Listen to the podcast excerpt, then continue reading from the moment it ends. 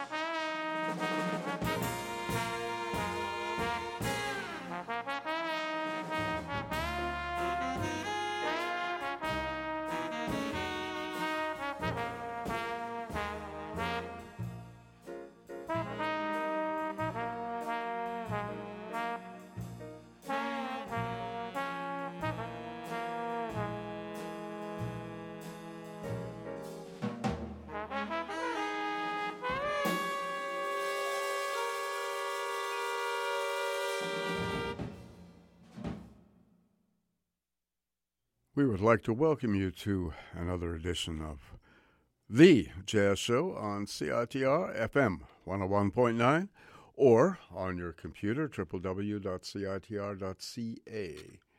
And, of course, we would uh, like to tell you what we're going to play this evening. My name's Gavin Walker, and we're here every Monday night with some of the very best in jazz music.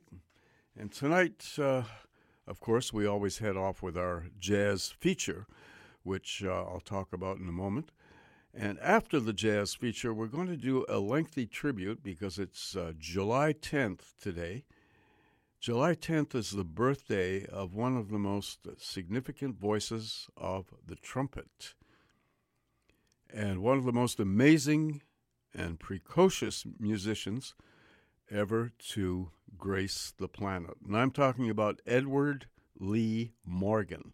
Lee Morgan Lee Morgan was born July 10, 1938, in Philadelphia, Pennsylvania, and died at the age of 34 from a bullet. He was shot to death in a nightclub during performance by his uh, estranged wife.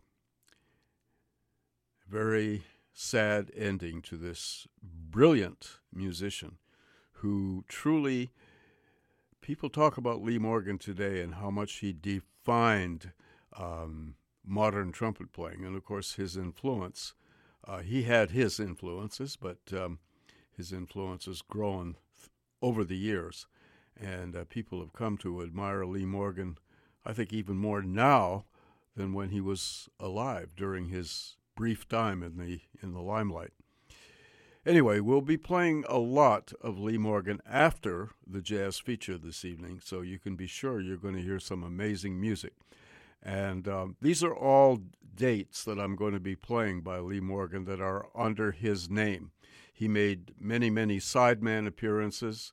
Uh, he was with um, a couple of significant bands like Dizzy Gillespie's big band, um, and of course Art Blakey's Jazz Messengers a couple of times. He had a couple of stints uh, in that band, and of course uh, was on some classic recordings. But we're going to hear recordings by Lee Morgan, led by bands that he put together. So that's going to follow up the jazz feature. Now we're going to get to the jazz feature. And the jazz feature tonight is one of my favorite saxophone players of all time and he was also Charles Mingus's favorite saxophone player. I'm talking about Booker Ervin, who was born Halloween night, October 31st, in Denison, Texas, in 1930. Booker had a short life. Um, he died in 1970. He was uh, 39. Died of a kidney um, ailment sad to say. And this great gentleman was basically on the jazz scene for 10 years. And he first appeared with Charles Mingus. Uh, he was hired by Mingus at the tail end of 1958. And of course, after he joined Mingus and became part of that uh, many, many um, of those incredible versions of Mingus's Jazz Workshop, Booker Ervin um, began recording under his own name as well for Savoy Records, for Bethlehem Records, for Candid Records, and eventually for Prestige Records. And we're going to do on the jazz feature this evening his first album that he did for Prestige Records, and it's an album called Exultation. Now, Booker had been on the scene for a few years. He'd already established his reputation. His sound on the tenor saxophone is instantly identifiable. A lot of people said, well, it's kind of like a, a Coltrane like sound. No, it wasn't. It was Booker Ervin's sound. It was really his sound. and that was one of the things that distinguished him um, and, and uh, created his indiv- individuality. But not only that, his concept. He had a great blues based concept of the tenor saxophone. He didn't play complex uh, lines on the horn, but he delivered with that sound, and his his his lines actually were very very original, and he had a very original way of phrasing as well. And Booker Ervin could play the blues. Oh, damn, he really could. Now, this album, I think um, they had several rehearsals before recording this, unlike a lot of albums for Prestige, uh, which are just kind of um, spontaneously put together and whatever happens, happens. But uh, I think Booker um, realized that signing with Prestige Records was kind of important for his career, and it was. Uh, and uh, he decided to um, put this band together and rehearse before they went into the studio because it certainly sounds like an organized band, not not a band that was just thrown together for the recording session. That's what makes this album so exceptional. But the playing, of course, is wonderful too. So Booker Ervin is the leader on tenor saxophone, but alongside of him is one of the most underrated and underappreciated masters of the alto saxophone, Memphis born Frank Strozier. Now, Frank didn't record a lot during his career, but his uh, performance on this album is especially notable. And Booker Ervin and Frank Strozier, although they didn't do much playing t- together, uh, except to make this album, uh, really had a mutual admiration society, and they complement each other beautifully. On piano is a wonderful player who Booker met in the turbulent Charles Mingus Jazz Workshop, and they became best of friends. And the piano player is Horace Parlan, and Horace um, lived the latter part of his life over in Denmark, and he just passed away not that long ago. Wonderful, wonderful piano player. Um, and he was always perfect for Booker Ervin. They loved playing together, and they actually did a lot of recording together. So Horace Parlan is on here on piano. On bass, a gentleman who was playing in Thelonious Monk's quartet at the time of this recording, which uh, took place in June of 1963. The bass player here is Butch Warren, Edward Butch Warren. Very fine, solid, wonderful bass player. And on drums, from Chicago, Illinois, wonderful drummer who came to New York from that town, Walter Perkins. And Walter also recorded with Charles Mingus as well, and very, very adaptable and wonderful swinging drummer, the late great Walter Perkins. So that's the band Booker Ervin on tenor saxophone, Frank Strozier on alto saxophone, Horace Parlan on piano, Butch Warren on bass, and Walter Perkins on drums. And the tunes are really quite wonderful on this album. Booker Ervin recorded uh, or uh, wrote three of the compositions here. And we open with um, the first one, probably the most exciting track on the album, and sets a very high level on this album. And uh, the track is called Mooche Mooche written by Booker Ervin. M O O C H E. You pronounce it the way you feel like it, but I say moosh, moosh. Second tune is an old standard written by Andy Razaf. Um, beautiful tune that was written, I guess, to commemorate the pain in some ways. It was written a long time ago in the in the uh, 1920s, and I wouldn't call it a protest song, but it certainly reflects the feelings of a lot of African Americans. And the song is called "Black and Blue." So that's tune number two, and it's a beautiful ballad. Then another intriguing Booker Ervin uh, instrumental follows, and it's called Tune In. And I think this is my favorite track of the album. Uh, the next tune is a standard tune written by Betty Comden, Johnny Green, and it's a tune um, called Just in Time. And that's a, there's a nice version of that tune. And then we go to a Walter Perkins composition. Again, this is kind of a protest song that he wrote. Um, he was thinking of his uh, position in society as uh, as an African American and as a jazz musician. He wrote this tune and called it "No Man's Land."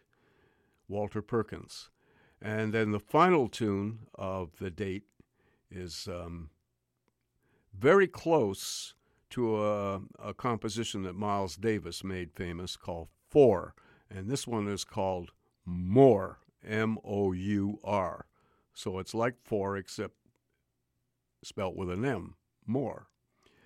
So that's the final tune of the date, and we're going to go to the music right now. Recorded on June 19th, 1963. The album, Exultation. The artist, Booker Ervin, our jazz feature album. Sit back and enjoy this one. It's a goodie.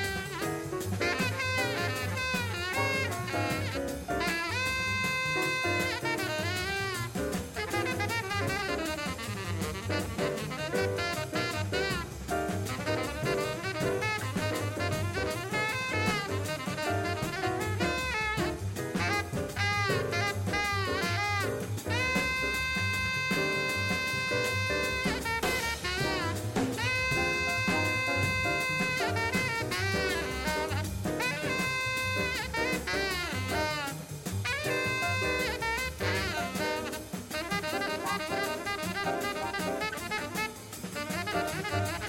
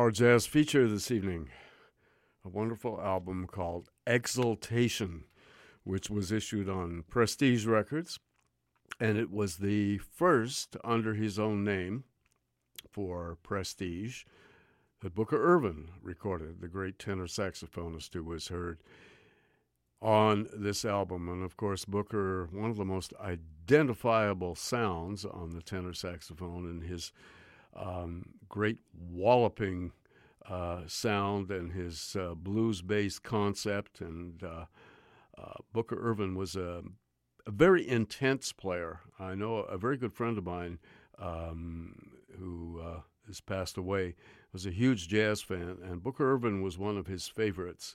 And he often says that Booker was so intense in his playing that generally he uh, after listening to a Booker Ervin record, he really didn't want to listen to anybody else for a while. He had to take a rest because um, Booker Ervin was definitely um, an in your face tenor saxophonist.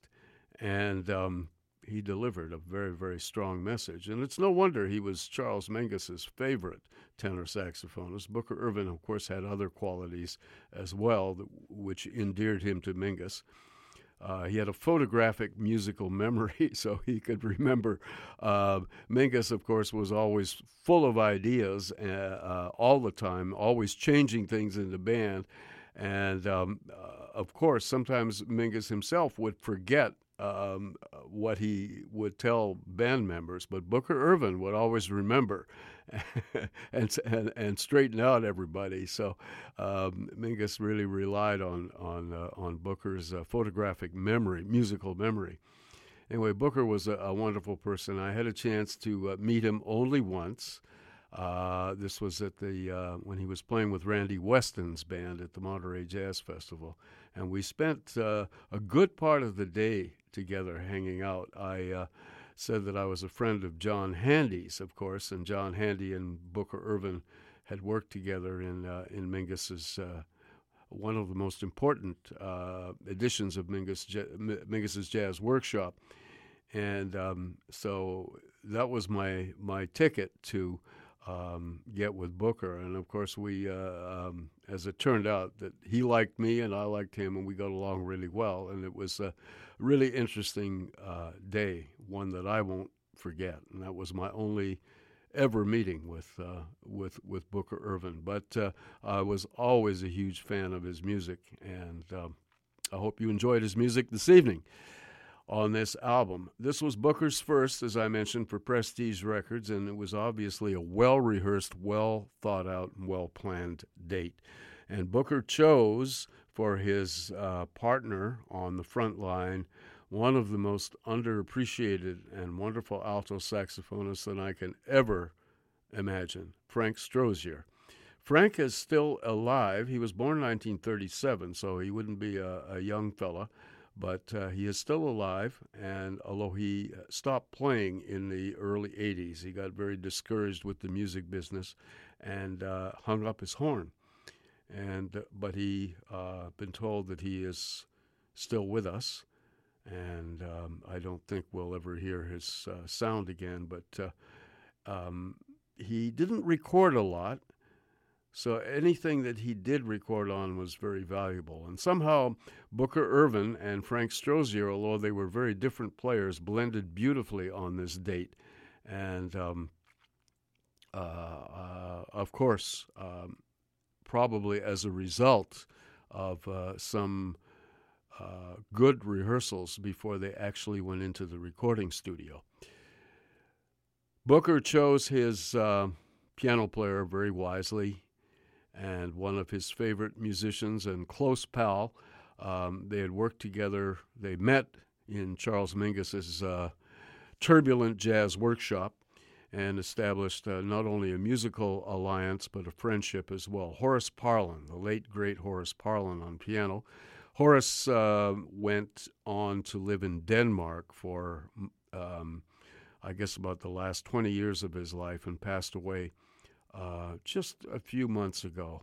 And a great musician and a beautifully quiet spoken man and an eloquent piano player. So Horace Parlan was on piano here, and the, the, wonderful Edward Butch Warren, who was working with Thelonious Monk at the time, was chosen on bass, and he worked hand in glove together with uh, Chicago born Walter Perkins on drums. So that was the quintet Booker Ervin, Frank Strozier on tenor and alto saxophone, uh, respectively. Horace Parlan on piano, Butch Warren on bass, Walter Perkin on, Perkins on drums. This was all recorded uh, June 19th, 1963. And the tunes, we opened with uh, Booker's uh, exciting original tune. Actually, the first, this was the uh, first take of the first tune. And um, so a high level was very established on that first tune. It's called Mooche Mooche, M O O C H E. Pronounce it any way you want. The um, second tune is a great uh, ballad by Andy Razaf and Fats Waller. And uh, it's a, a beautiful and, and beautifully played tune called Black and Blue. Tune number three was a Booker Ervin original, another very intriguing tune, and I think my favorite track of the whole album. It's called Tune In. And then we moved to uh, a standard written by Betty Comden, Johnny Green, um, and the tune, Just in Time. And the next tune after that was um, a Walter Perkins original entitled No Man's Land. And the final tune was the very sort of optimistic sounding original by Booker Ervin called Mour.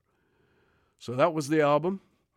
I certainly hope you enjoyed it. The album was called Exultation, and uh, as I said, it's one of Booker Ervin's very, very excellent uh, albums that he did for Prestige Records.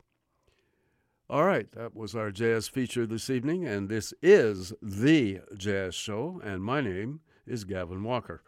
And we shall return right after a couple of uh, items here. We're going to begin with a tribute to one of the great uh, musicians after these messages. We're going to be paying a tribute to the wonderful Edward Lee Morgan. Lee Morgan. So stay tuned for that. You are listening to CITR FM 101.9 on your radio dial or on your computer, www.citr.ca.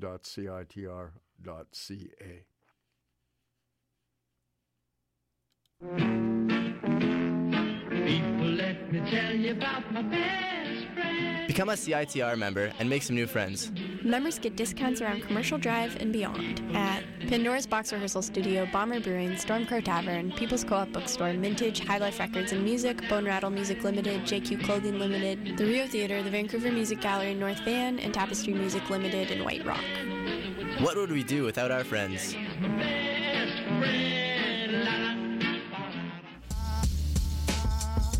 You're listening to CITR 101.9, broadcasting from UBC's Point Grey campus, located on the traditional, unceded Coast Salish territory of the Hunkaminam speaking Musqueam people.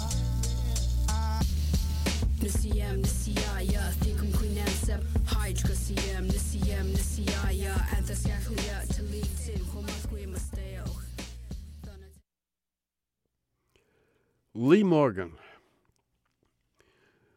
You know, if I had decided to play the trumpet, and I've often said this to my musical buddies, if I had chosen the trumpet uh, rather uh, to to play and study rather than the uh, uh saxophone, I would have wanted to sound like Lee Morgan. He, um, I think of so many trumpet players I love. I don't think of Miles Davis as a trumpet player. Uh, I think of his sound as being almost separate from the sound of the trumpet. But when I listen to uh, uh, players like Dizzy Gillespie, or or the great Fats Navarro, or some of the earlier trumpet players, or um, uh, Clifford Brown, I think of the trumpet. That is a sound of the of the of the trumpet. Donald Byrd, another great player, who I love. Uh, there's so many. Johnny Coles. Um, but Lee Morgan. Lee Morgan. Lee Morgan. What a trumpet player. He was precocious. Lee Morgan was born in Philadelphia July 10th, today, which is why we're celebrating his birthday anniversary, in 1938. And he was the youngest of four kids and uh, showed uh, a real promise for music when he was just a young kid. And uh, he wanted to play the vibes. That was the instrument that apparently he first was interested in. And um, he actually uh, learned how to play the alto saxophone quite well. But on his 13th birthday, his sister, Ernestine, gave him a trumpet. And somehow he locked right into that and by the time he was 15 years old, he was just blowing everybody away. He was he was uh, uh, Lee Morgan. I think of uh, as being not only precocious. I think Lee Morgan had a touch of genius. Now that that's a word that's bandied around all the time. There's so many people that you know he's a genius, she's a genius. No, I think Lee Morgan really did uh, I won't say that he was a genius, but he had a touch of genius. Um, his mentor and his greatest influence was the young trumpeter Clifford Brown, who was, of course, still very much alive and recording. And of course, Clifford didn't live very long because he was killed in that tragic car crash in 1956. But at the time, Clifford rose uh, from obscurity to one of the greatest trumpet players in jazz music. And of course, he made such a huge impression on Lee Morgan. And Lee built his style around uh, Clifford Brown's. At age 18, Lee Morgan was mentored by none other than Dizzy Gillespie. And um, Dizzy was leading a big band at the time.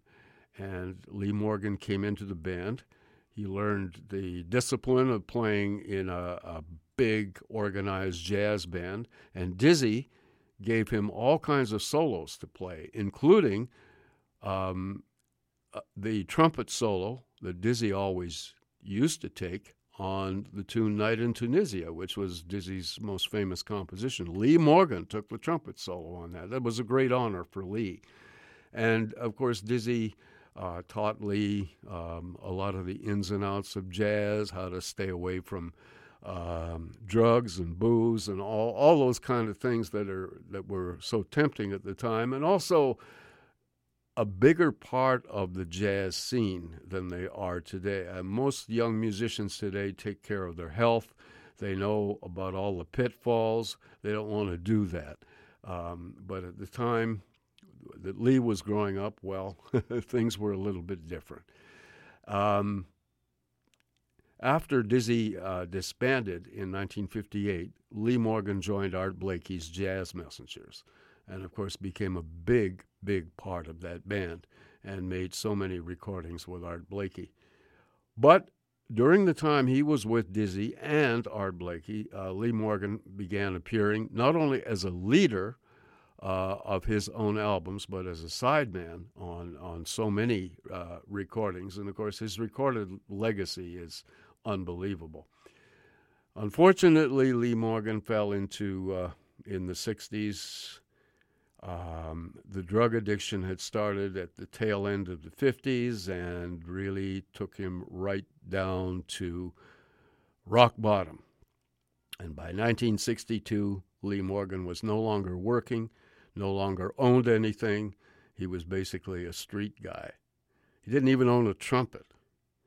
Um, he was uh, narcotics, heroin addiction had taken him right down to the bottom, and uh, it took a while for him to uh, make a comeback, but he did, uh, and and recorded a very famous album for Blue Note Records called The Sidewinder, and uh, we're going to hear that later on in the show. Um, that particular tune because it's always a kick and and that became a hit, and that kind of uh, set Lee Morgan up again.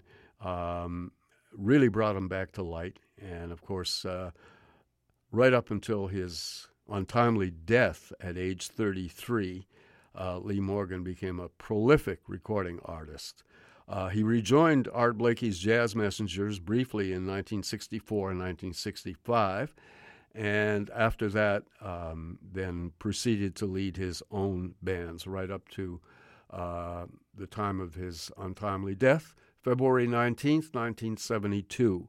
And on a terrible night in New York City uh, at Slug's Saloon, um, after a domestic dispute with his lady, um, he was shot and killed by Helen Moore, who uh, was his um, lady. His uh, uh, I nobody knows whether they were really married or not, but, he, that was his partner, and um, Lee Morgan was no more. a very sad and dramatic ending to this incredible young man who would have delivered so much more music. And um, there has recently been uh, a film out on Lee Morgan's life and his relationship with Helen Moore and uh, it's a most interesting film called We. I called him Morgan, and it gives you a whole idea of what actually happened. She was uh, eventually she did serve some time in in uh, in prison for manslaughter, but she uh, eventually went back home and joined the church and uh, uh, but was had become a pariah, of course, to the jazz community and completely cut herself off from uh, from the community. But uh, somehow everything toward the end of her life, everything kind of resolved, and she didn't mean to shoot him, but she did. Sad to say, and and uh, and we lost this great musician. I won't go into all the other details. There's lots of lots of stuff to talk about that story, but uh, we'll leave that up to you. The music is the most important thing. Lee Morgan's contribution to music was absolutely incredible. And what we're going to do is we're not going to play um, sideman recordings that he did, including the famous Blue Train um, with John Coltrane. Uh, those recording and or his recordings with Art Blakey uh, and others. But we will be playing recordings by Lee Morgan that he recorded under his own name. And uh, we're going to restrict the um, the Lee Morgan tribute to that. And there's such a wide variety of wonderful recordings that he did under his name, uh, and I think you'll enjoy the music we're going to present. We're going to go back to his very first recording, recorded November 4th, 1956. Lee Morgan was 18 years old when he recorded this album for Blue Note Records called Lee Morgan Indeed. And it featured Lee Morgan on trumpet and his buddy from Philadelphia, Clarence Sharpe, on alto saxophone. Uh, Clarence Sharpe became uh, known. He was on the periphery of the jazz scene for many years. He he never really uh, uh, uh, uh made any huge headway on the scene, but he was well loved in in New York. He was known as C Sharp, and um, he he did pop up on a few records, but his recorded legacy you can sort of count them on one hand. but this was one of them, and this is a, a very important date because it was Lee Morgan's first. Horace Silver on piano, Wilbur Ware, the great legendary Chicago bassist, and my favorite drummer, Philly Joe Jones. We're going to hear uh, two tunes uh, from this date. The first one, uh, Lee Morgan did not record any original compositions on these early dates. Um, he, his writing comes out later on but uh, the tunes are really intriguing. The first one was written by um, a Philadelphia buddy who wrote a few really interesting tunes, and this is one of his more interesting ones. Uh, a guy named Owen Marshall, and he was a boyhood friend of Lee Morgan's and composer. And he wrote this first tune, and it's called Gaza Strip. And um, of course, that was a, a controversial area back in 1956. Here it is, 2017, and still a controversial area in the world. Anyway, that, that's the this is the first tune we're going to hear. It's called Gaza Strip. The second tune was written by uh, trumpeter Donald Byrd, and uh, it's a tune I've always liked. And this is a, a really nice um, alternate take of this tune. It's called Little T. So this is from Lee Morgan's very first album, November 4th, 1956, for Blue Note Records, with all the people I mentioned, and we'll start with the Gaza Strip. Here we go.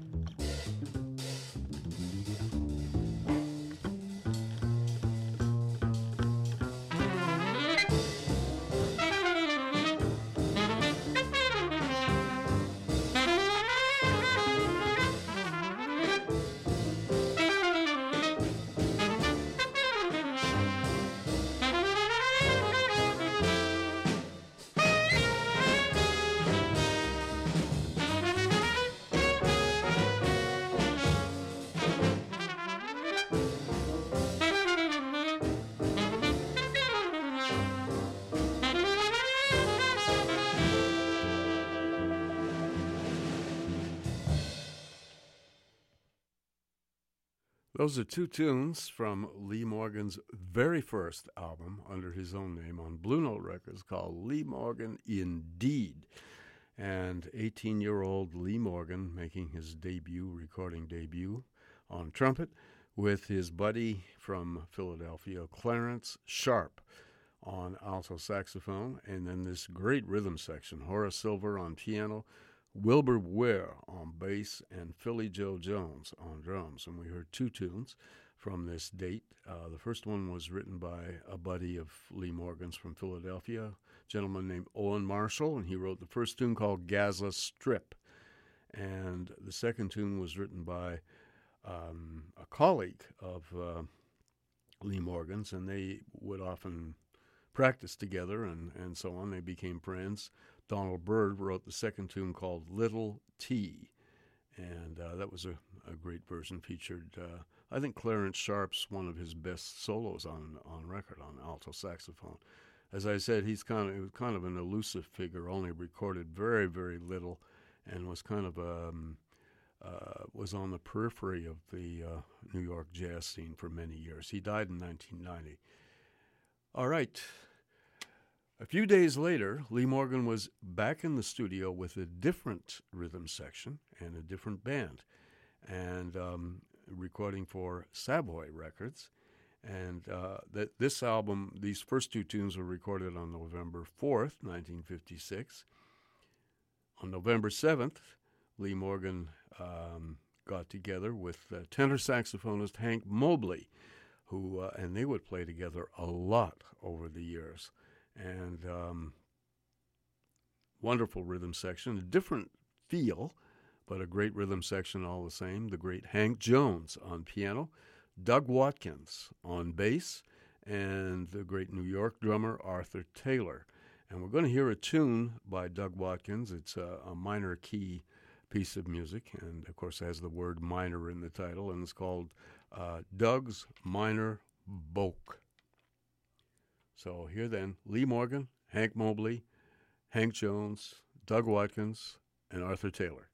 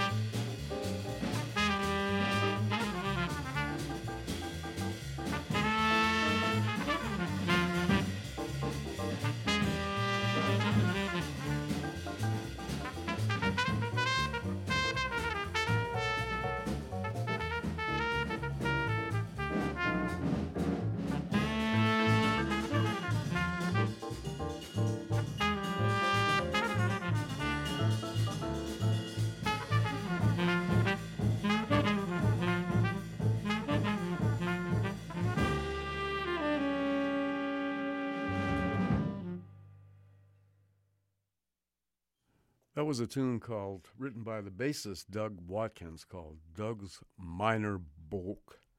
And uh, that featured Lee Morgan on trumpet, along with Hank Mobley on tenor saxophone, Hank Jones on piano, Doug Watkins, the composer of the tune, on bass, and Arthur Taylor on drums. And that was recorded uh, a few days after Lee Morgan's debut uh, recording, about three days later, on November 7th, 1956. We're going to deliver a couple more messages, and we're going to come back with um, Lee Morgan 1960, and uh, a very different and much more mature musician, um, and also uh, he had emerged as a very fine composer as well. So we'll tell you more about that in just a, a few moments after a couple of messages. And just a reminder that you are listening to The Jazz Show on CITR FM 101.9 or on your computer, www.citr.ca. Before we play um, the messages for you, I'd just like to uh, mention two great websites to check out. Um, one of them, of course, is the website of the Coastal Jazz and Blues Society, the people that bring you the big jazz festival. That's a very informative website, and there's all kinds of uh, good links on that one. That's coastaljazz.ca. And then, of course, there's the other website, vancouverjazz.com, which, of course, has got all kinds of very interesting links as well. And if you really want to find out what's going on in and around Vancouver, uh, very easy to uh, access on your iPhones or computers, whatever, um, vancouverjazz.com or coastaljazz.ca. All right, we'll be back in just a moment. Tired of begging for rides from your friends? Bobby, I don't have time to take you to the soda shop again this week. Lugging those groceries on the bus got you in a sweat? Man, oh man, these bags of salt sure are hefty. Being on campus without a car ain't easy, so check out Zipcar and get wheels when you want them. Join now to get your membership for only $20 at zipcar.ca backslash UBC.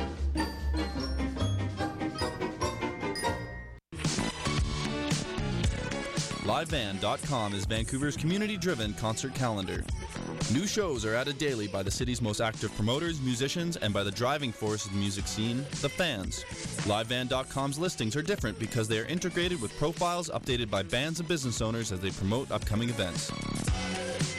Check out the archives to see how closely we've worked within the community to put on the shows you love. Visit livemusicvancouver.com for the latest independent and major label event listings. LiveBand.com, Vancouver's community driven concert calendar.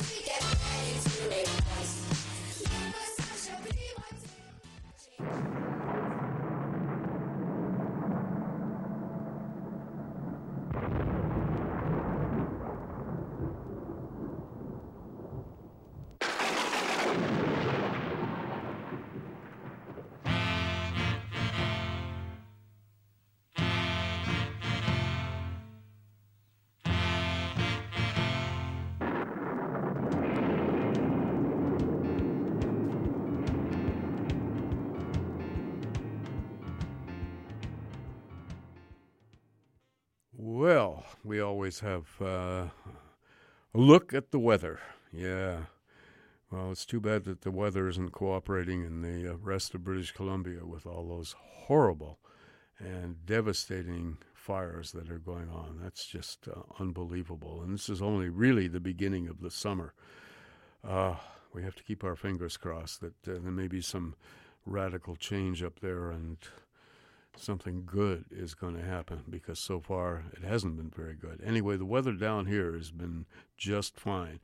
Uh, tonight is um, mainly cloudy, but then it's going to clear up later on this evening with a low of 14. And we're going to open the day tomorrow with a mix of sun and cloud. And that's going to burn off, and then it's going to clear, and we're going to have a beautiful day in the afternoon with a low of 14 and a high of 22. Wednesday is a mix of sun and cloud. Again, some of that morning cloud, and then, of course, it'll break out into a beautiful sunny day. 14 and 22 will be the uh, low and high, respectively. And then the rest of the week from Thursday on, Thursday, Friday, Saturday, and Sunday, one word, and that is sunny. And of course, temperatures between uh, 14 and 15, and highs going up to as much as 25. So it's going to be very, very nice. Thursday, Friday, Saturday, Sunday, and onward. So there you go. Back to Lee Morgan. This was, um, of course, by this time, uh, Lee, of course, had put in his apprenticeship with uh, with Dizzy Gillespie's big band and, and, was a member of Art Blakey's Jazz Messengers. Um, and as a matter of fact, he hired Art Blakey to play as a sideman on this date. This uh, Lee Morgan and a bunch of musicians, Wayne Shorter was one, Frank Strozier, several musicians um, decided to sign with a label out of Chicago that was owned by African Americans. The label was Vee-Jay Records. Now they had um, they were making money with uh, with uh, R and B records, and they formed a jazz department, and and put um, uh, a great Chicago DJ named Sid McCoy um, in charge of the jazz section of Vee-Jay Records, and of course uh, they. Um, the Vee-Jay catalog isn't huge, but they made some wonderful recordings, and um, a couple of Lee Morgan records are some of his very best work, including this one. This is one I like a lot. The album came out as uh, the title of the album was Here's Lee Morgan. And of course, by that time, he was at the top of his game and very well known. He had become uh, one of the major trumpet players in jazz music. All of this was recorded in early February of 1960 in New York City.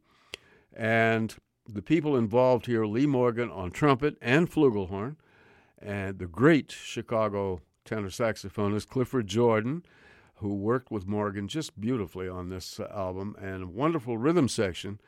Wynton Kelly on piano, Paul Chambers on bass, and Lee's boss, Art Blakey, on drums in a sideman role. And one of the things on this album was that it brought out Lee Morgan as a composer as well. Three of the tunes we're going to hear are Lee Morgan compositions, and one very beautiful standard, which was written by Frank Sinatra and a couple of other people. So, the Lee Morgan compositions, we, we're going to hear two right off the top. The first one is called Terrible T, dedicated to somebody named T, whoever that is. Uh, that's Lee's first composition. Second composition is his nick, one of his nicknames. He had a few of them, uh, but um, a lot of his close buddies called him Mogie, and that is the name of the second tune, Mogie. And then we hear this standard, which was written by Frank Sinatra and some other people, beautiful tune called I'm a Fool to Want You, and um, showing off Lee Morgan's ballad chops. And the final tune is another Lee Morgan original. It's a tune I like very much. It's called Best. So here then, four tunes from this uh, recording session for Vee-Jay Records. And we begin with Terrible T. Lee Morgan.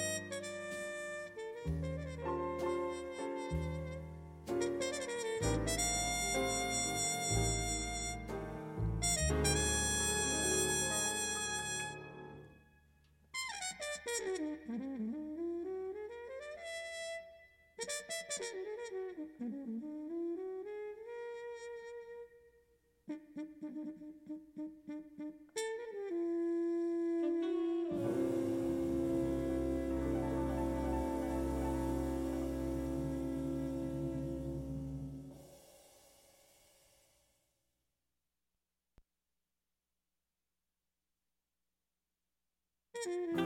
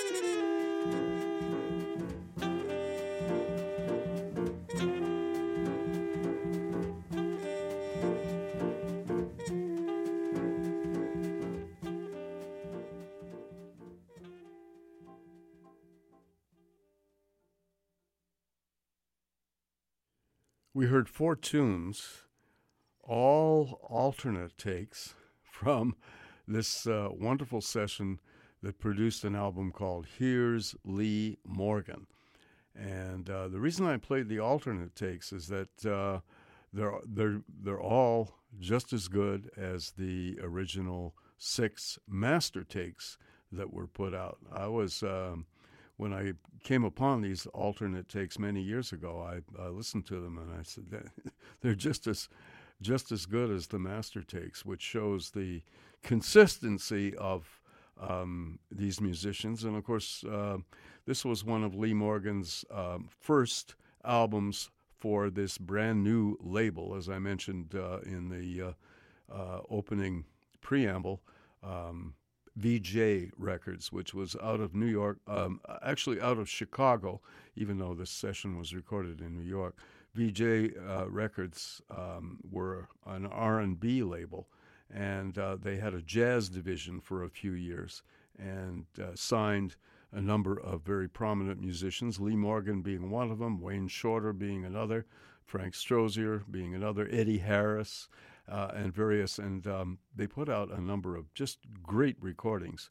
Um, many of them are hard to find now, but uh, these Vee-Jay recordings are great, and uh, they were all done at uh, a very fine recording studio in New York, Bell Sound. Anyway, this was recorded um, in early February of 1960, and one of Lee Morgan's finest albums, and it's called Here's Lee Morgan. And of course, he was fully mature by this time. He's still he's only 21 years old, you know, which was absolutely amazing. Um, Lee is uh, was on trumpet, of course, with uh, Clifford Jordan from Chicago on tenor saxophone, and of course the magnificent Wynton Kelly on piano, Paul Chambers on bass, and Lee's boss of the time, because he was uh, a jazz messenger, Art Blakey on drums in a sideman role. This date not only brought out Lee's playing, but his compositional abilities, and he wrote three of these, these tunes. Um, the first two, first one was called Terrible T, and the second tune was uh, his nickname, or one of his nicknames, Mogie was the second tune. The third tune was a standard that was written actually by Frank Sinatra um, after uh, one of his ladies left him. Uh, and that was Ava Gardner. Frank Sinatra was uh, always in love with her, and he he uh, penned this tune called "I'm a Fool to Want You." uh, with a couple of other people, and uh, Lee did a beautiful version of that tune. Uh, and the final tune was a very neat kind of a composition. I've always liked it with Art Blakey playing some nice brushes on there. And uh, that tune, the final tune, was called Bess.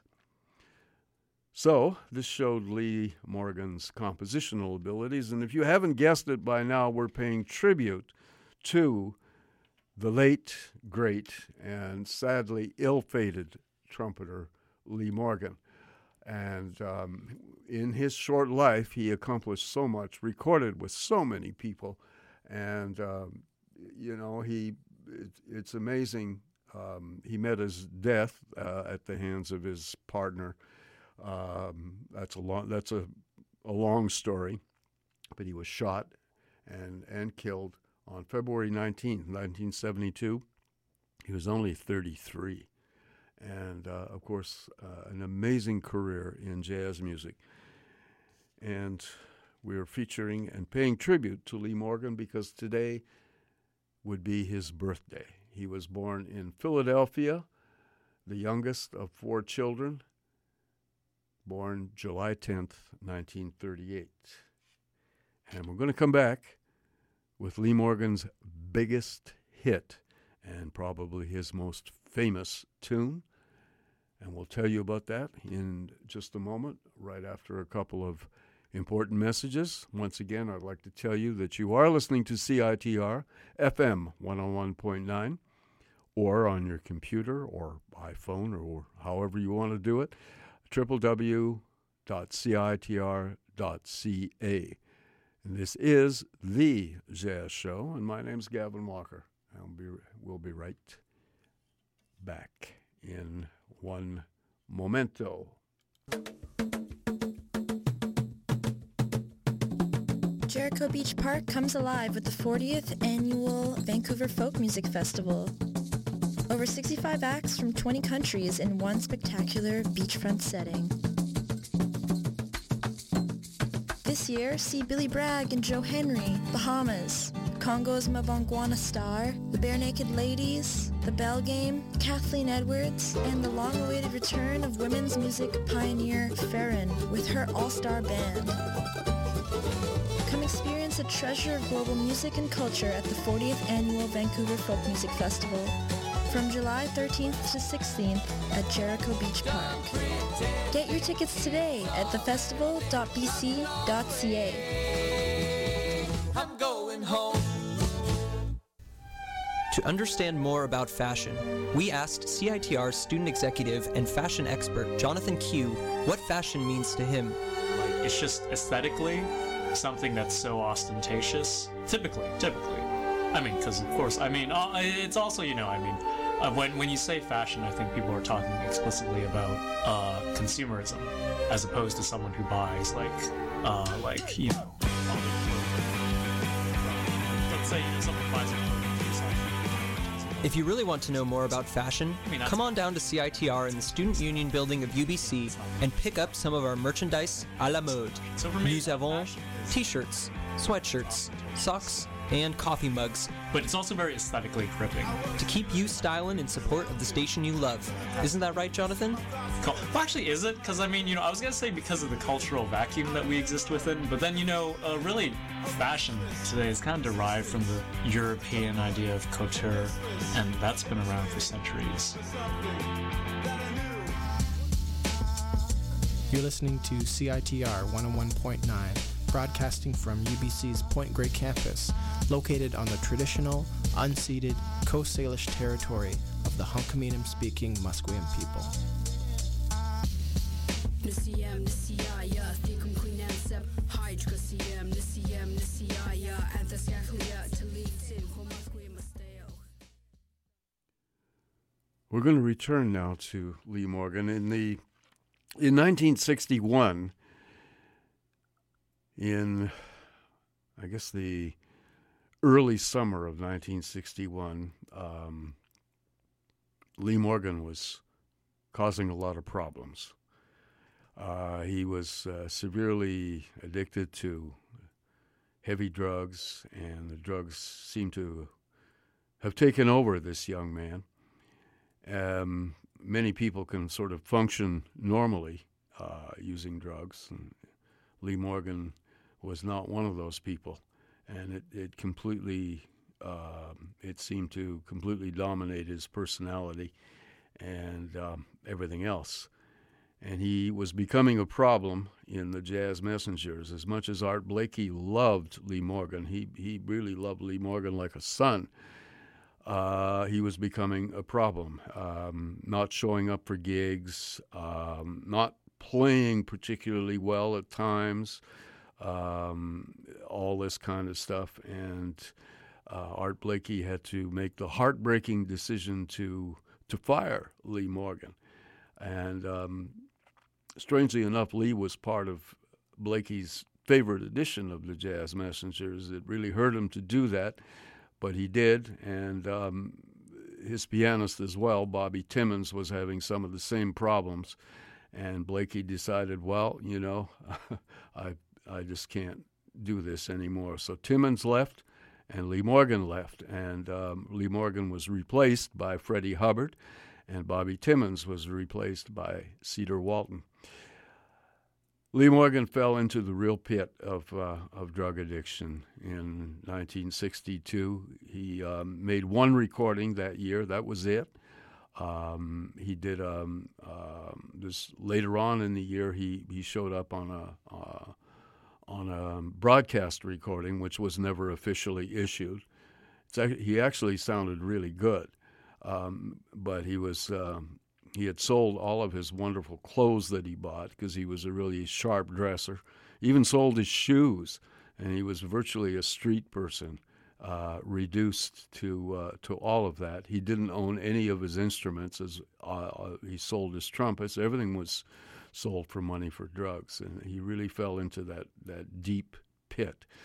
somehow in in 1963 he was able to to to pull himself out of there uh, with the help of uh, some people uh, encouraged him and helped him along. People like Jimmy Heath, um, who was from Philadelphia, uh, and other people. And, and Lee Morgan um, started recording again and was signed, reluctantly signed, to Blue Note Records by Alfred Lion. Um, and Lee's first album was called The Sidewinder. Interestingly enough, they recorded all of the tunes. These are all Lee Morgan compositions on this tune, on this album. The Sidewinder wasn't even recorded yet. Um, they had enough tunes to almost make an album.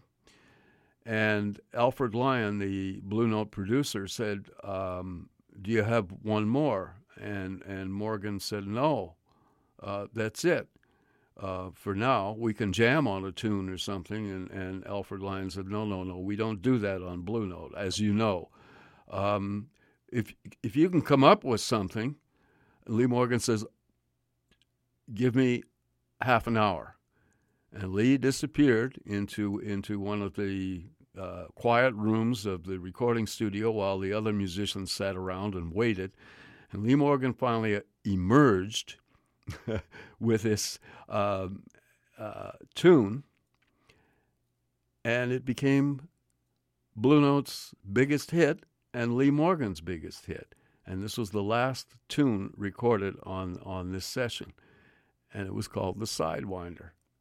And it really set the standard for Blue Note Records for the next uh, several years because um, a kind of a, um, all Blue Note records were all always open with kind of a funky, uh, accessible number, um, and then of course all the other stuff on the albums. It set it kind of set a pattern for Blue Note records, but the Sidewinder was a huge hit for Lee Morgan, and and interestingly enough, it was it was an it was really an afterthought, but it was a necessary afterthought because they needed one more tune to complete this album.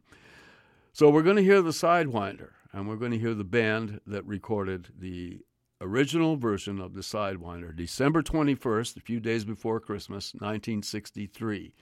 Lee Morgan on trumpet, the revitalized Lee Morgan. Joe Henderson on tenor saxophone, Barry Harris on piano, Bob Cranshaw on bass, and Billy Higgins on drums. We're going to hear the Sidewinder and uh, another composition from this album called Totem Pole. And here we go. The Sidewinder was really Lee Morgan's biggest hit and best known tune. So sit back and enjoy it. Here we go.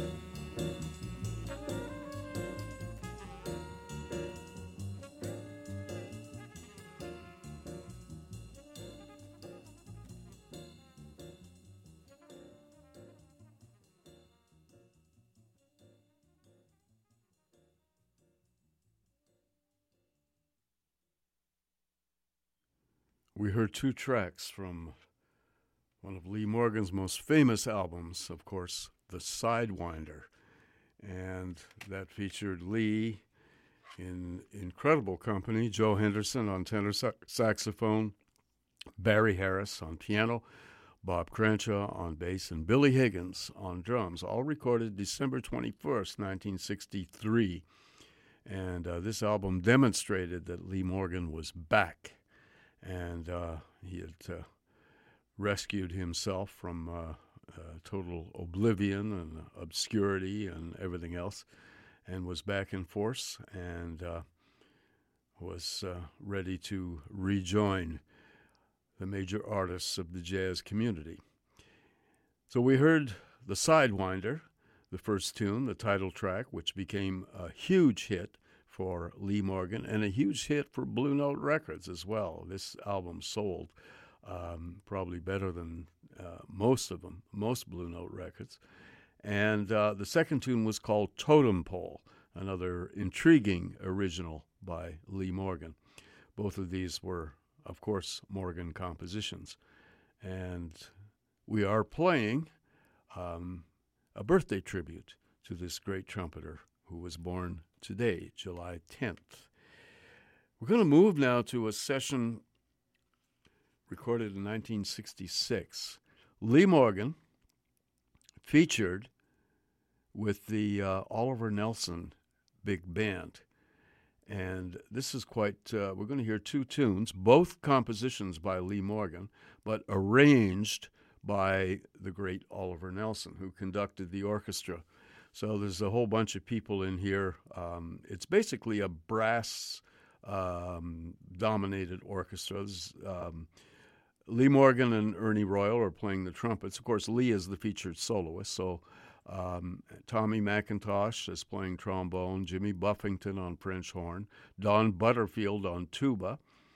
Uh, and then the saxophone section, Phil Woods on alto saxophone, Wayne Shorter on tenor saxophone, Danny Bank on baritone saxophone, and McCoy Tyner at the piano, Bob Cranshaw on bass, and the fabulous Philly Joe Jones on drums, who is just killing on these two tracks.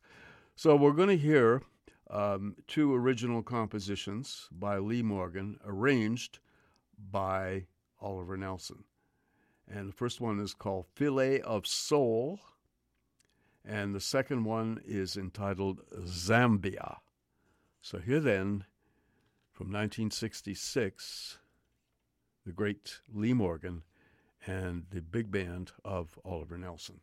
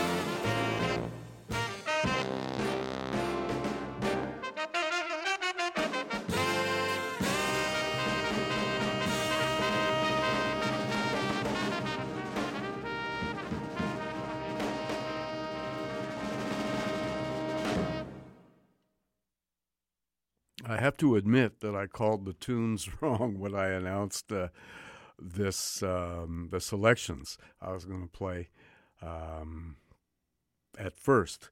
So I'll just correct that and tell you the two tunes we heard were both Lee Morgan compositions. And the first one was called Need I, and the second one was called Filet of Soul. And a big band conducted by Oliver Nelson with a whole bunch of people in there. Um, but we did hear solos by Wayne Shorter on tenor saxophone, McCoy Tyner at the piano, and of course, Lee Morgan on trumpet. And uh, both of his compositions arranged for this larger group by Oliver Nelson. On bass, Bob Cranshaw, and of course on drums, the powerful and amazing Philly Joe Jones. And of course, all the other people in the band tubas, French horns, flutes, etc., uh, etc. Et all right. We're going to move back to a small group for the next selection. This is another Lee Morgan composition. This has kind of a funky Latin feel, and it's reminiscent of some of the the feels that uh, Eddie Harris got gets into or got into uh, when he was recording quite prolifically. This is a small band. This is from 1968. And this features Lee Morgan on trumpet, Bennie Maupin on tenor saxophone, Cedar Walton on piano, Reggie Workman on bass, and Billy Higgins on drums. And this is the title track from a Blue Note album that Lee did uh, entitled Caramba. And that's the name of the tune. That's what we're going to hear. So enjoy this one as we continue our tribute to the great late master of the trumpet and also wonderful composer, Lee Morgan.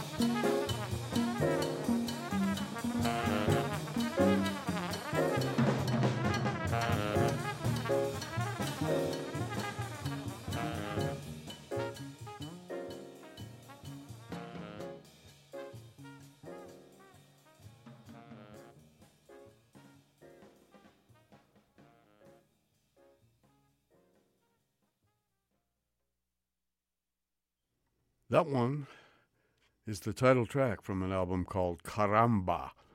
And uh, that was recorded in uh, May of 1968.